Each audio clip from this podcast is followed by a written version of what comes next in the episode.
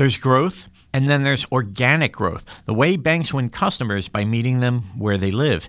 And paradoxical as it sounds, one crucial path to organic growth comes via digital tech. Here to share his insights and explain how it works, we have Alex Sion, Global Consumer Banking Lead for Citi's D10X program. Welcome to BAI Banking Strategies, where each week we'll focus on the key issues facing financial services leaders. We'll bring you objective opinions and actionable insights that will help you power smart decisions. I'm your host, Lou Carlozo, the managing editor at BAI. Come on in. Thanks for tuning into the podcast. Wonderful to have you here with us today. And coming in from New York, we have Alex Sion. Alex is the global consumer banking lead for the D10X program, which incubates new products and businesses designed to generate new organic growth for Citi. Alex is also a judge for BAI's Global Innovation Awards. Alex, great to have you with us. Thank you so much. Historically, it's taken generations for consumer needs to change. Now it seems that this is happening yearly, in some cases monthly. How do you see consumer needs and expectations evolving in 2019? Yeah, I think there's a couple of different drivers to this rapid change in consumer behaviors and needs that just about every industry is experiencing. Maybe the most underappreciated is just the dramatic change of modern life, family dynamics, what a family is. There was assumptions on the structure of a nuclear family that have existed for decades. And what we know to be true today, and we have a lot of research at Citi, is that the traditional structure of the nuclear family just doesn't exist anymore. And it frankly hasn't existed for many years. The changing behavioral patterns of how people spend in and around family and friends in some ways has always been changing and pretty dynamic as the nature of family and how family structures are set up. What exacerbates that or enables it in many ways is technology itself. So because consumers have had all these changing social structures and dynamics and different ways that they interact with families and friends, they've essentially been using technology to hack around broken processes. And that can be as simple and elegant as Venmo, right? Which is taken off because it recognized that, you know, people spend money in and around friends and have to chew up restaurant bills at the end of the week. So technology has driven a lot of hacks built on top of this fundamental change in modern life that is taking place I think the combo of the two, right, the change of modern life and social structures, then layered on top of that, the digital lifestyle and digital hacks is what a lot of people are feeling throughout banking and, and many other industries. It's interesting because you mention hacks in banking because there are hacks in podcasting too, but uh, I'm working on it. anyway, this brings up a crucial question why are banks failing to meet these needs? They see the hacks going on, they see how things are changing. You've certainly got the numbers underneath you, but as a whole, financial services organizations can do more. Absolutely. And I think at Citi, we are doing more. We're investing heavily, you know, to innovate on not only these changing consumer trends, but also the enabling technologies like mobile and payments that are sort of bringing new solutions to life. I think in general, though, you can't underestimate the sort of scope and size of the change as well as how fast it's happening. And large institutions obviously have a tough time reacting, and sometimes it's complex to react to these. If I think about the banking world in specific, let's go back to what I just mentioned about modern life and changing social structures. The basic structure of banking is the core account, the joint account as complex as it gets in terms of recognizing what a family is or how a family might operate, the joint account structure is just not sufficient for the way modern life operates. And that's a pretty rigid construct, right? The core account is fundamental to how banking works. It's fundamental to the processes that have been built to support banking. So when you take essentially the foundation that was built upon this idea of a simple joint account And now you're layering on all of this dynamic sort of change in family structures. That's a pretty big change, right? And it requires both hacks to the top of the experience as well as kind of fundamental changes to core and underlying processes. So it is not trivial the amount of change that needs to take place. And it will take time, but it is happening. And at Citi, we're, we're aggressively investing. And with that investment, we see distribution models also part of this major shift. How can organizations work to reach consumers through all the new models that are unfolding out there? Yep. Digital and sort of online and mobile, and the ability to hit customers through a seamless kind of omni channel with a high lean towards digital relationship is kind of table stakes these days. Every bank, especially the scale banks, is increasing their investment in digital channels with this view towards a seamless omni-channel experience and making it as convenient and easy for customers as possible. I think the new and emerging frontier is really how to generate revenue, right? And kind of deepen relationships in meaningful ways through digital channels, maybe solely through digital channels. You know, banking as an industry knows how to do that through branches and traditional kind of physical infrastructure. But in the digital world, that's still very, very new. In the cards business, there's been acquisition right through digital channels and increasing across the industry for many years.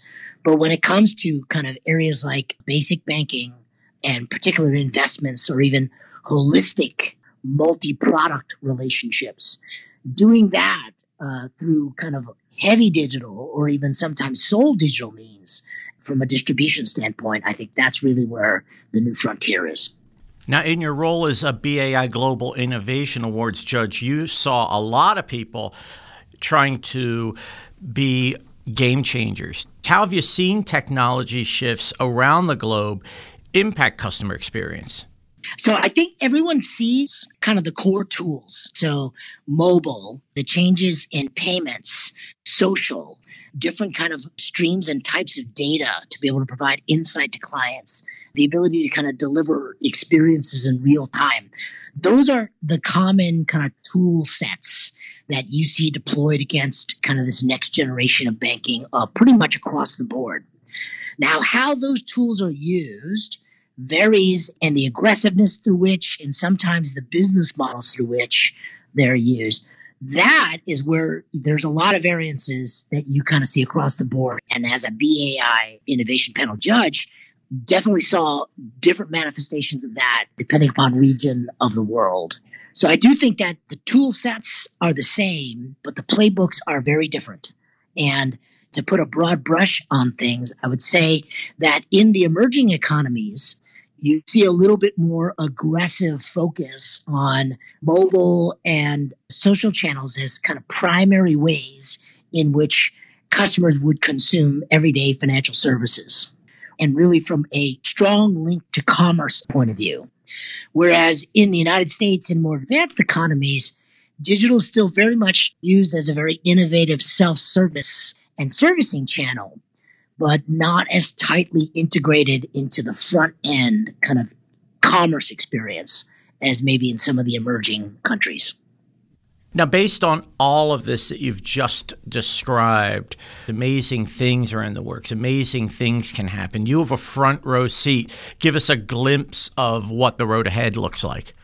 I think that, you know, coming from my background, having started one of the early fintech players out in the space with Moven, and then moving from that on to the big banks, JP Morgan Chase and now Citi, you know, I've seen the different perspectives of how these new digital tools and new experiences are being delivered to customers on both fronts.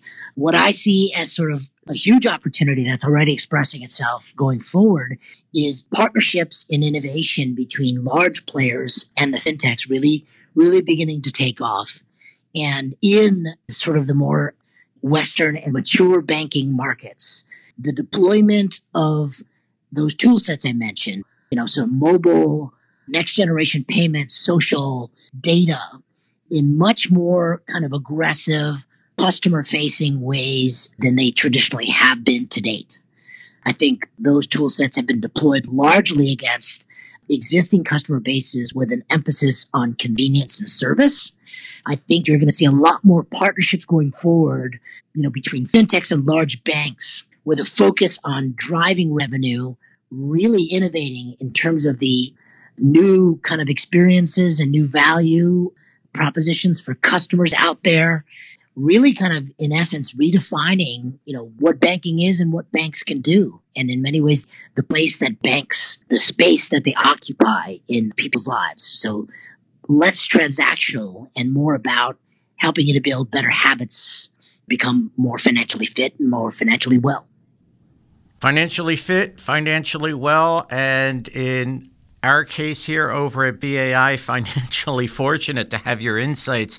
Alex, really appreciate you being here. Thank you so much for being on the podcast. Yeah, thank you so much for having me.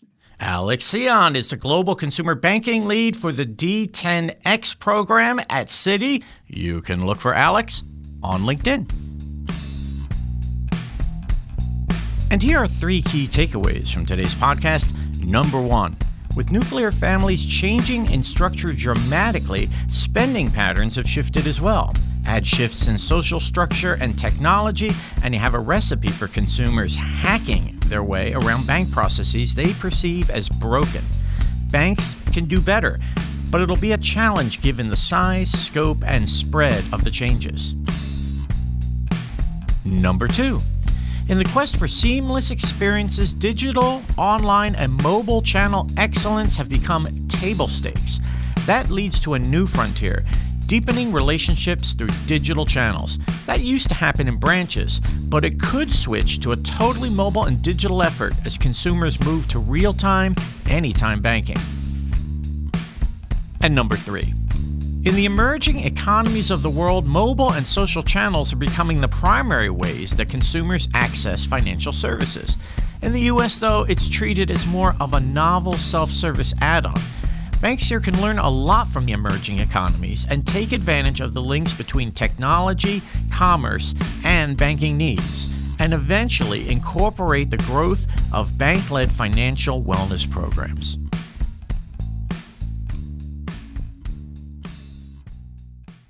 Has your organization made industry leading strides in talent management, open banking, regtech, connected experiences, and more? Nominations are now open for the 2019 BAI Global Innovation Awards.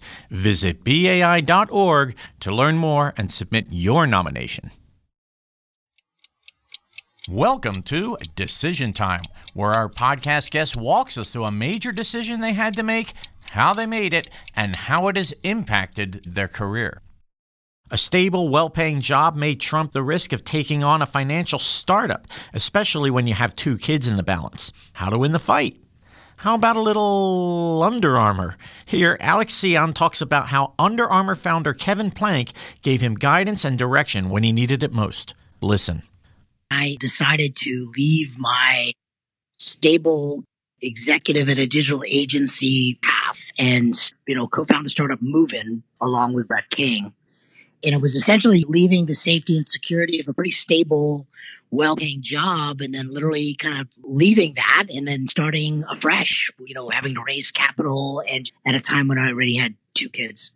Really, it was an agonizing decision, as you can imagine. And really, the comeuppance of it was one of our early investors, who was a person by the name of Kevin Plank, was the founder of Under Armour. We had been pitching him the idea of Moven, and he basically could tell that I personally was equivocating on, you know, making the leap into being an entrepreneur. And he challenged me with, you know, are you investing in a 401k? And I obviously said yes.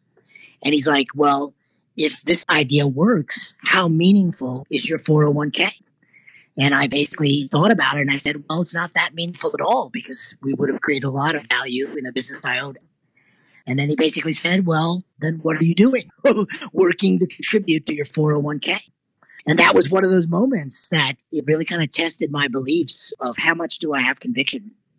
What that taught me is that, you know, in many ways, you got to be guided in your career by your conviction, right? Where do you think you can create the most value based upon your passion and your conviction. And if you have the confidence to do that, then these are not big risks. You know, the risks are not as big as you think.